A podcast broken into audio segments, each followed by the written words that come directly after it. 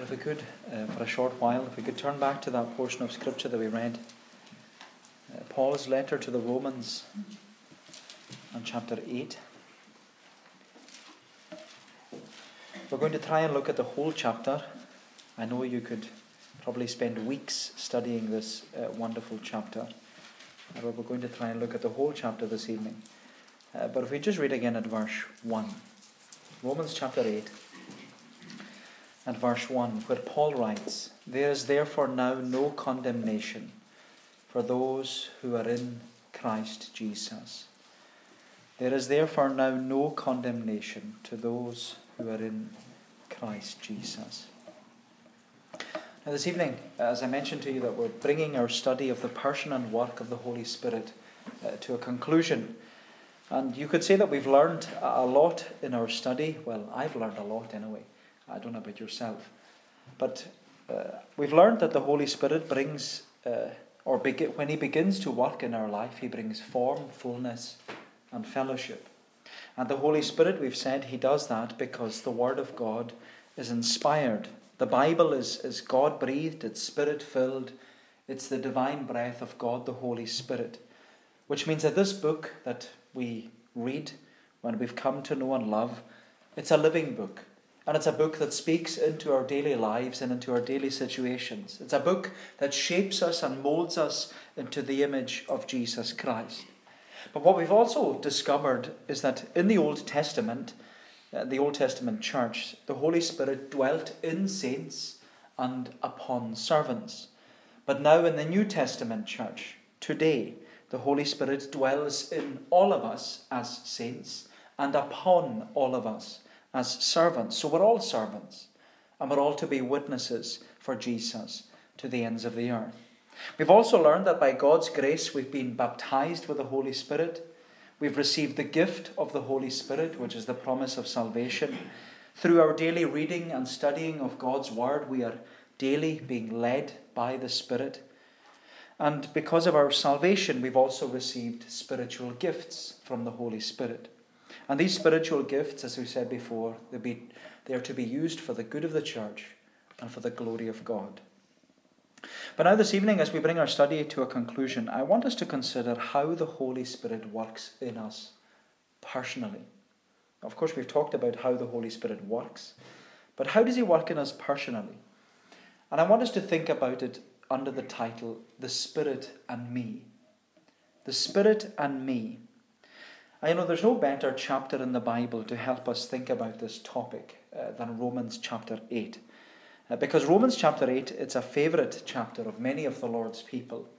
And, it, and it's a favourite chapter because it reminds us of the Christian's hope and assurance. And that that hope and assurance, it comes from the Holy Spirit dwelling in the heart of the Christian. And the hope and assurance which Paul reminds us of in this chapter is that when we have the Holy Spirit dwelling in us, we have the promise of no condemnation from Christ and no separation from Christ. And you know, what better hope and assurance to have in the Christian life? What better hope and assurance to have that when we have the Holy Spirit dwelling in us, we have the promise of no condemnation from Christ and also no separation from Christ. And that's what Paul emphasizes in Romans chapter 8. But I want us to note four areas in which the Holy Spirit plays a key role in the life of the Christian. And that's what we see in this chapter. Four areas in which the Holy Spirit plays a key role in the life of the Christian. And these four areas are salvation, sonship, supplication, and separation. Four S's for you salvation, sonship, supplication, and separation. Four key, key areas. So the first area, key area in the life of the Christian, is salvation. Salvation. Let's look, look again at verses 1 and 2. Paul says, There is therefore now no condemnation for those who are in Christ Jesus. For the law of the Spirit of life has set you free in Christ Jesus from the law of sin and death. Now, don't you just love the opening words of Romans chapter 8? Because they're just full of hope. They're full of assurance for the Christian. There is therefore now no condemnation to those who are in Christ Jesus. And you know, that's how Paul often describes salvation. He describes salvation as being in Christ Jesus. We're being in, we are in Christ. Because for Paul, salvation is when you're in union with Christ. Salvation is when you're united to Jesus Christ by faith. And you know, Paul, he loves this concept of union with Christ because he writes about it in almost every one of his letters. And every time he writes about it, Paul is emphasizing how precious our salvation is because of our union with Christ. In fact, he says that our union uh, with Christ, it came into being the moment we were effectually called by the Holy Spirit. Because when we were effectually called by the Holy Spirit, the Catechism reminds us that we, the Holy Spirit, He convinced us of our sin and misery. He enlightened our minds in the knowledge of Christ. He renewed our will. He persuaded us and enabled us to embrace Jesus Christ as He's freely offered to us in the gospel. And in that moment of being effectually called in the gospel, we were regenerated by the Spirit. We were made alive by the Holy Spirit. We were brought from death to life. We were brought from death in Adam to life in Christ. That's what regeneration is. Being brought from death to life, darkness to light, the dungeon to liberty. And it's when we were effectually called and regenerated by the work of the Holy Spirit, it's at that moment we were united to Jesus Christ. We were brought to know union, this mystical marriage union between Christ and the Christian. And you know, the wonder of our salvation tonight is that through our union with Christ by the Holy Spirit, we have received every spiritual blessing in heavenly places in Christ Jesus. All the blessings and promises of heaven, they are ours tonight because of our union with Jesus Christ. But you know, Paul, he not only emphasizes here what we have graciously received by being in union with Christ by the Holy Spirit, Paul also emphasizes what we don't receive by being in union with Christ by the Holy Spirit. Because he says in verse 1 There is therefore now no condemnation to those who are in Christ Jesus. There was condemnation for us when we were dead in sin, when we were in union with the first Adam. But now there is no condemnation because we've been made alive by the Holy Spirit and we've been united to Jesus Christ by faith. My friend, in Christ, we have a new status. There is no condemnation. We are in Christ. We have a new status, and that new status is because we have a new relationship. In fact, we have a new relationship, as Paul says, with the law of God. We have a new relationship with the law of God through our union with Christ by the Holy Spirit. Because the law, it condemns us. The law condemns us because of sin. But through our union with Christ by the Holy Spirit, Paul says we have been set free from the condemnation of the law. That's what he reminds us in verse 2. He says, For the law of the Spirit of life has set you free in Christ Jesus, in Christ Jesus from the law of sin and death. For God has done what the law, weakened by the flesh, could not do. By sending his own Son in the likeness of sinful flesh and for sin, he condemned sin in the flesh in order that the righteous requirement of the law might be fulfilled in us who walk not according to the flesh, but according to the Spirit. You know, my friend, our hope and assurance of salvation tonight is not in what we've done for ourselves, and not even what we're doing for ourselves. Our hope and assurance of salvation tonight is in what God has done for us and what God is still doing for us in Christ by the power of the Holy Spirit. We've been set free. He says, We've been set free from the condemnation of the law, a law which we once despised and broke continually because of our sin and disobedience. And we broke it continually because we were in union with the first Adam. Our catechism reminds us that when Adam sinned, we fell with him. We, we fell with him. We sinned in him and fell with him in his first transgression. But the wonder of wonders is that tonight we are in union with Christ. God sent the last Adam, and he condemned the last Adam in the flesh, in the flesh of the last Adam. And in order that the righteous requirement of the law would be met, in order that condemnation could be served, in order that we could be presented as righteous before a holy God, in order that we would not receive condemnation, God sent his own Son and condemned him to death. My friend, this is our hope and our assurance of salvation tonight. That because Jesus Christ received condemnation in the flesh of Adam, we have received no condemnation through our union with Christ by the power of the Holy Spirit. And you know, it's because of the hope and assurance that we have through Christ. You know, it's because we sh- it's because of that that we should be able to say with the hymn writer. And you know, I'm always going back to the same hymn when I think of these wonderful truths of Scripture, because they just sum up our hope and assurance. Do you know how uh, Philip Bliss he said, "Man of sorrows."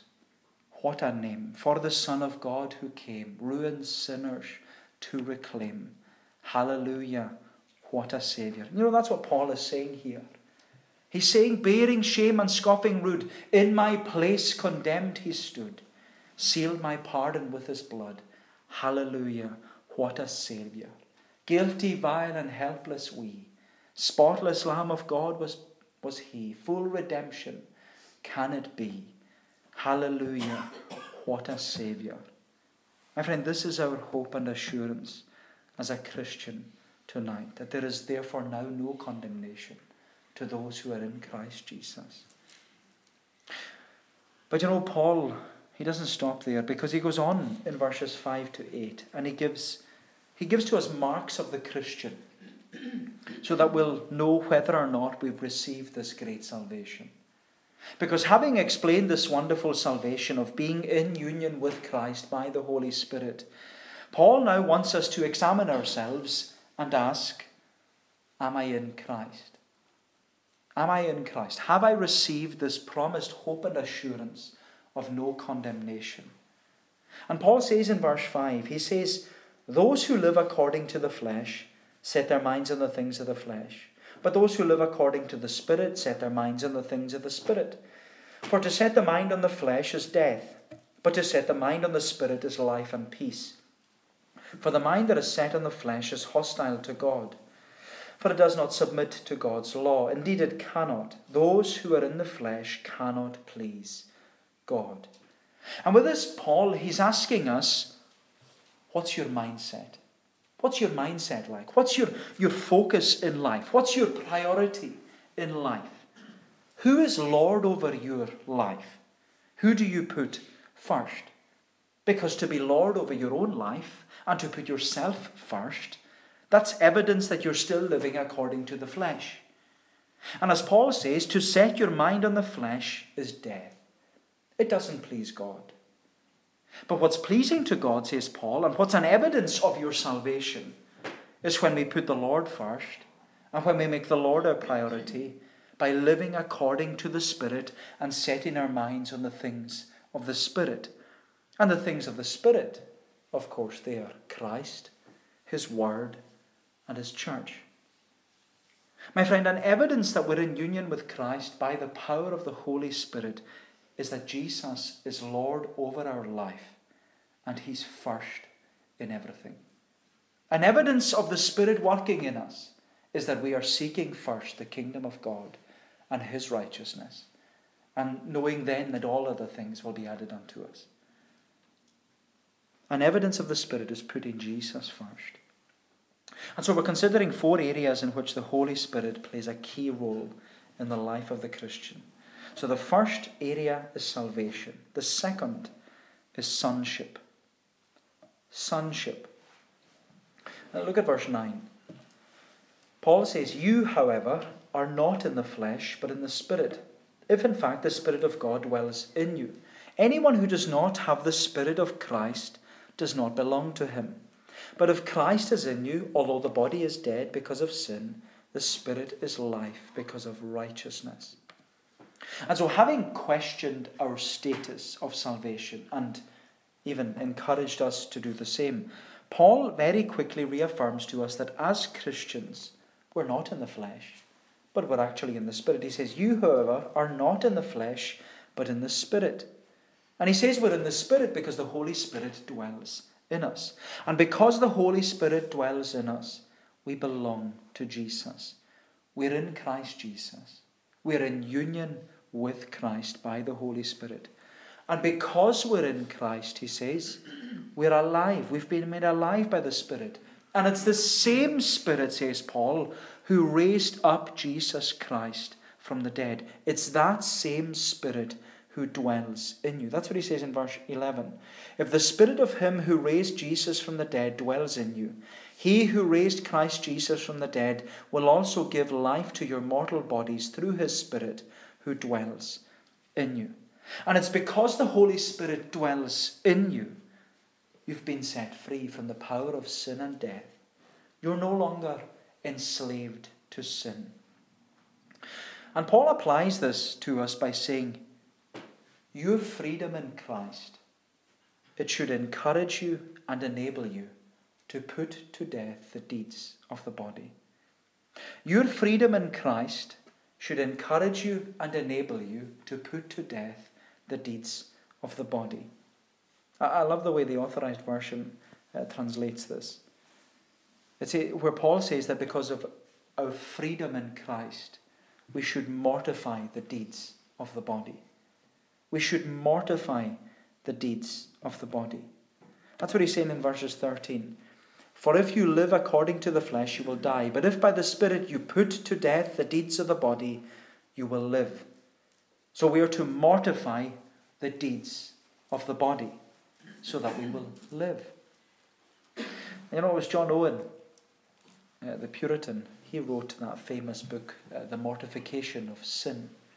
Uh, maybe you've read it, uh, maybe you've read the Puritan paperback version. It's a brilliant book.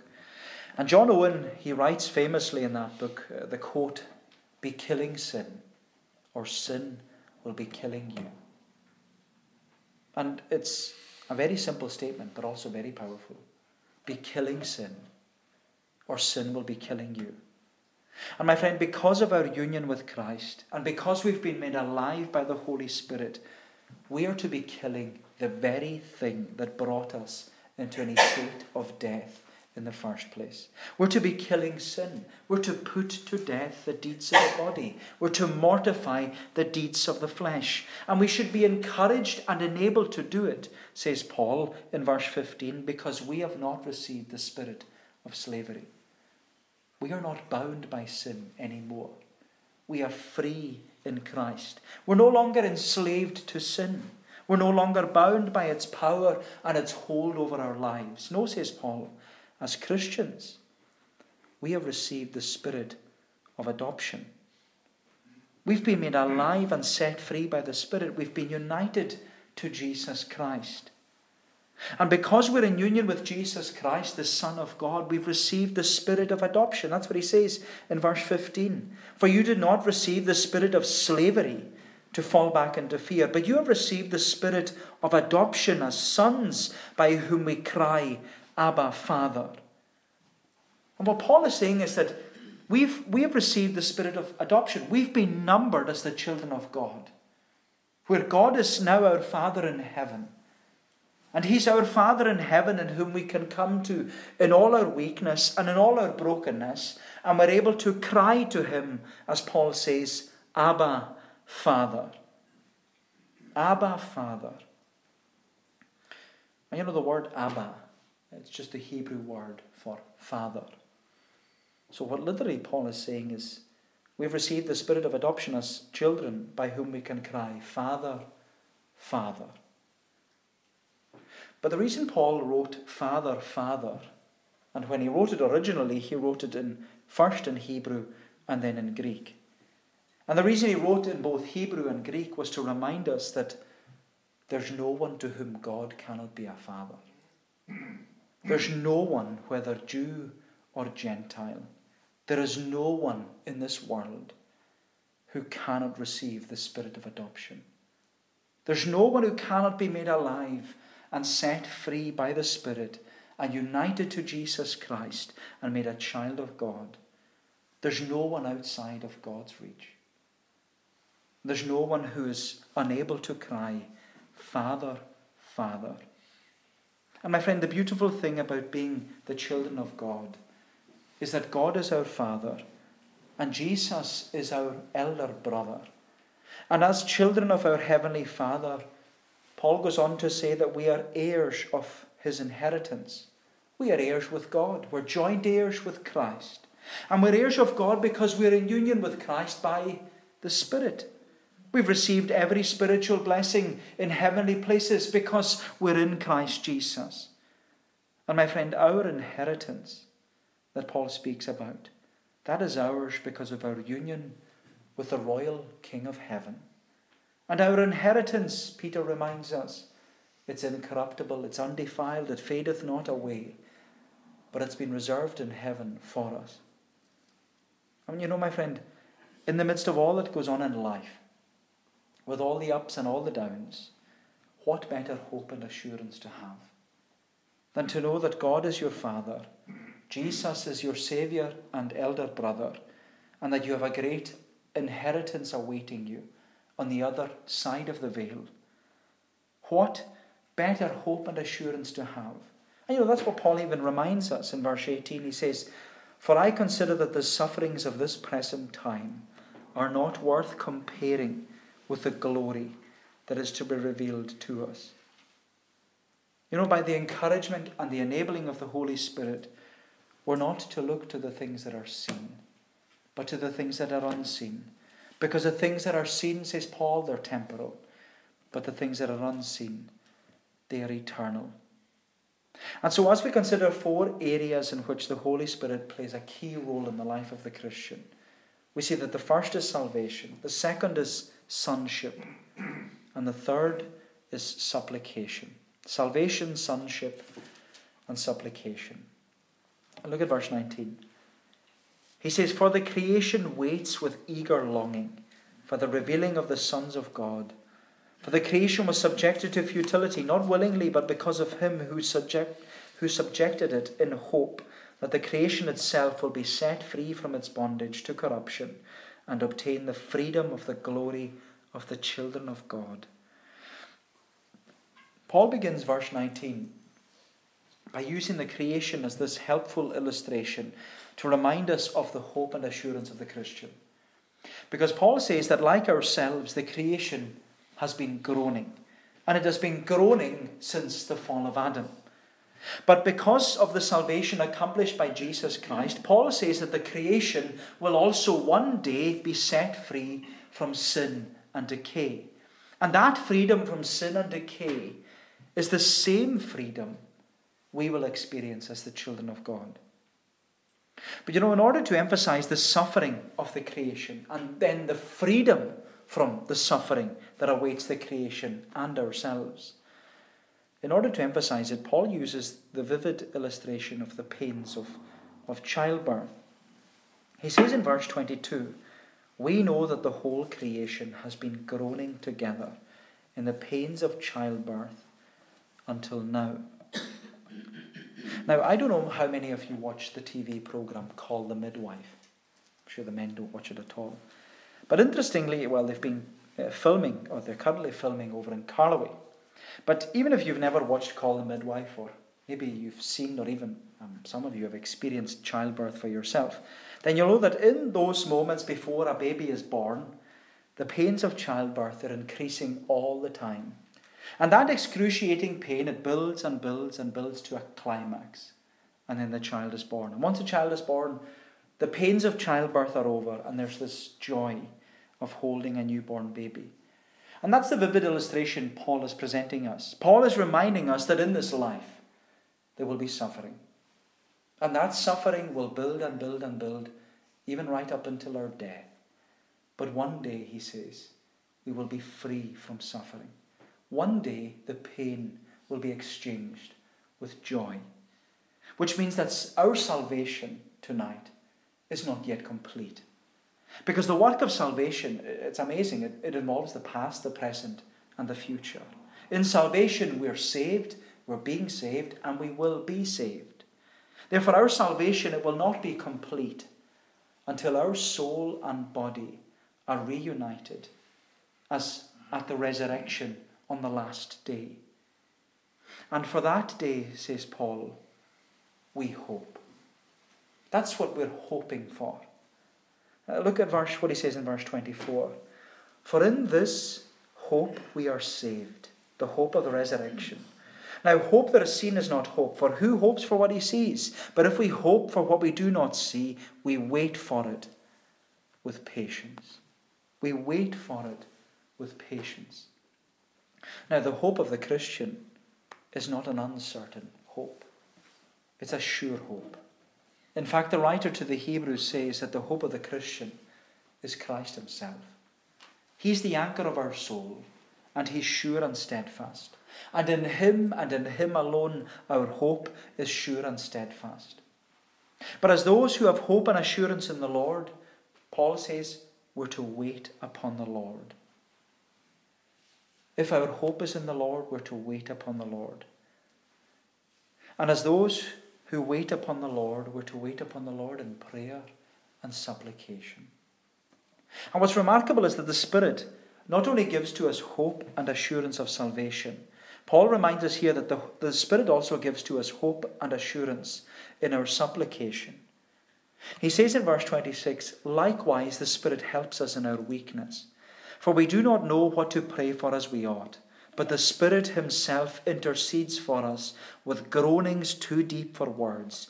And He who searches hearts knows what is the mind of the Spirit, because the Spirit intercedes for the saints according to the will of God. And don't you just love that? That in all the pains and difficulties of life, with groanings and decay, with illness and brokenness, with heartache and sorrow, despite all these things, your union with Christ and the indwelling of the Spirit, it gives to you the hope and assurance that in your prayers and supplications, you don't even need words. You don't even need words. Because when you're at your lowest and your weakest, when you're at your most vulnerable and you're waiting upon the Lord in prayer, it's the Holy Spirit who's interceding on your behalf. And as He intercedes, the Spirit he enables you to pray according to the will of God. He enables you to submit to the will of God. And my friend, when you submit to the will of God through prayer and supplication, Paul reminds us that we will know that all things will work together for good to those who are the called according to his purpose. It's when we're brought to our lowest and that we're praying according to the will of God by the Spirit that we know that the Lord is in control and He's working all things together for good. My friend, despite all the struggles you may face in this life, the purpose of God in your life is the completion of your salvation. That's what it's all about. He's begun the good work in you. He began it even in eternity past, and He will bring it on to completion at the day of Christ Jesus. And you know, that's what Paul goes on to explain. This is why the whole chapter is so wonderful to read together. He goes on to explain in verses 29 and 30 that our, our salvation, it began in the realms of eternity. And our salvation, it will be completed by God when our body and soul reunites in glorification at the resurrection. That's what he says in verse 29. Those whom he foreknew, he also predestined. And he predestined them to be conformed to the image of his Son, in order that he might be the firstborn among many brothers. And those whom he predestined, he also called. He effectually called them. And those whom he called, he also justified. They're justified by faith. And those whom he justified, he will one day glorify them.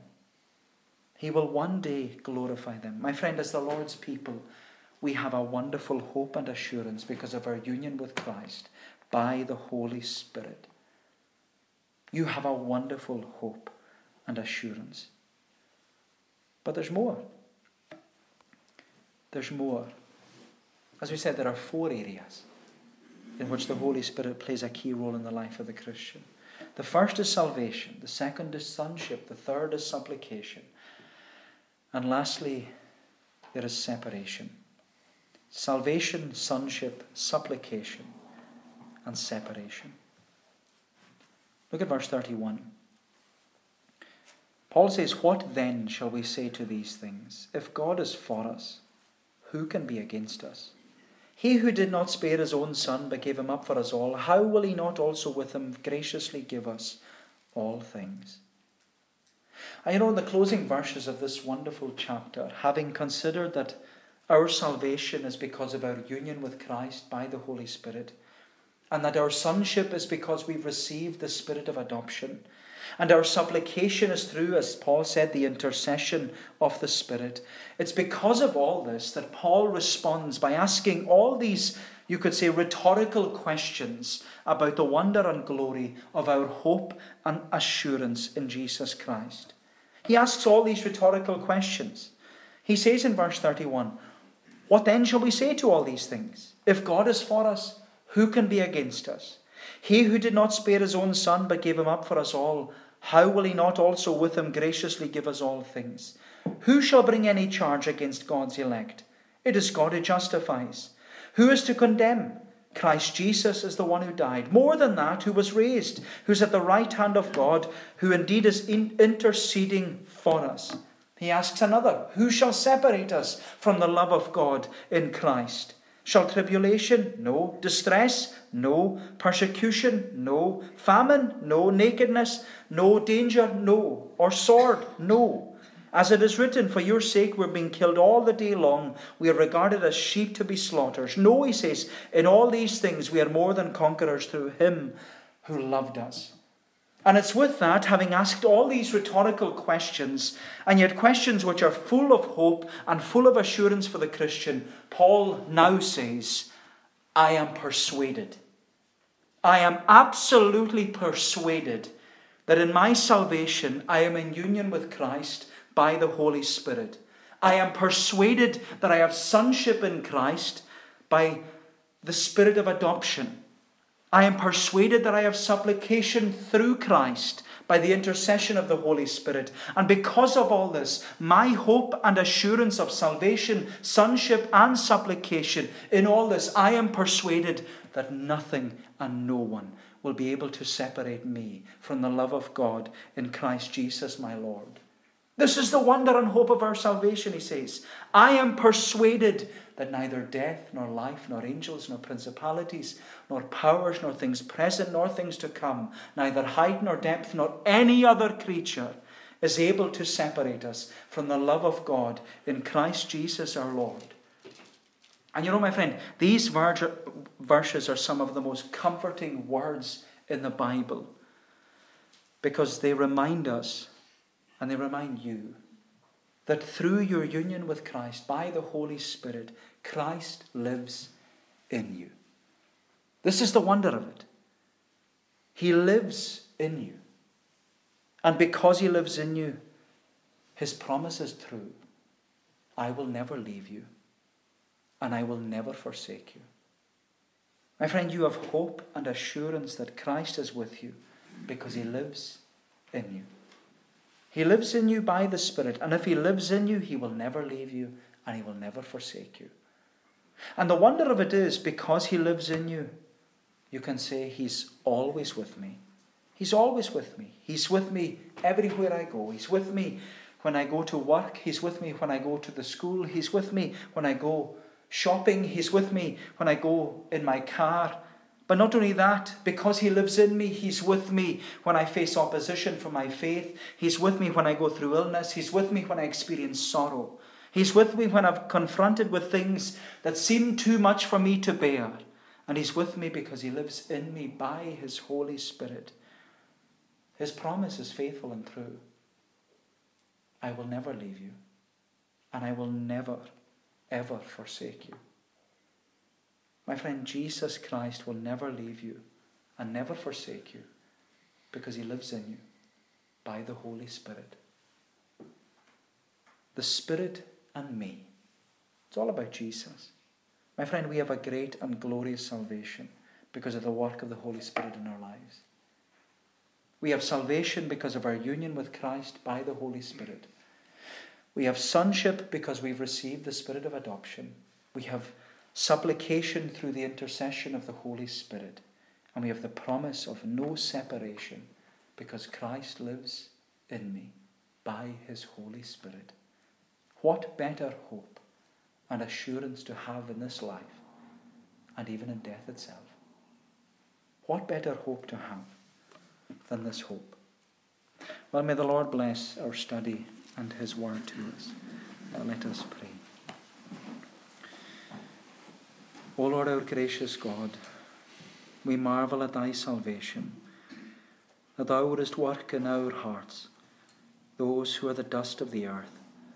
We bless thee, O Lord, and we praise thee, that thou art the God of heaven, and that the God of heaven looked upon us, sinners such as we are. We marvel, Lord, that we have been drawn to thyself, that we have been united to Jesus Christ, that we have been effectually called and regenerated that art the God who has begun that good work in us and who promises to bring it on to completion. Help us then, we pray, to have that wonderful hope and that great assurance that Jesus is with us every day of life, and He's with us because He's in us. He is Christ in us, the hope of glory. Help us then, we pray, to keep walking in the Spirit, to keep being led by the Spirit, and through Him through the work of the Spirit in our lives, that we would look ever to Jesus, knowing that He is the author and He remains the finisher of our faith. Lord, bless us in our weakness. Encourage us, we ask. Keep us, we pray. And go before us for Jesus' sake. Amen. Uh, we're going to bring our study or our service to a conclusion by singing to God's praise in Psalm 71. Psalm 71. Uh, page 310.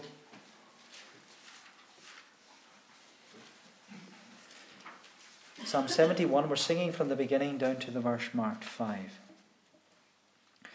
O Lord, my hope and confidence is placed in Thee alone. Then let Thy servant never be put to confusion. And let me in Thy righteousness from Thee deliverance have.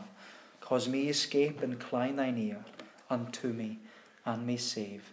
And we'll sing on down to the verse marked 5 of Psalm 71 to God's praise.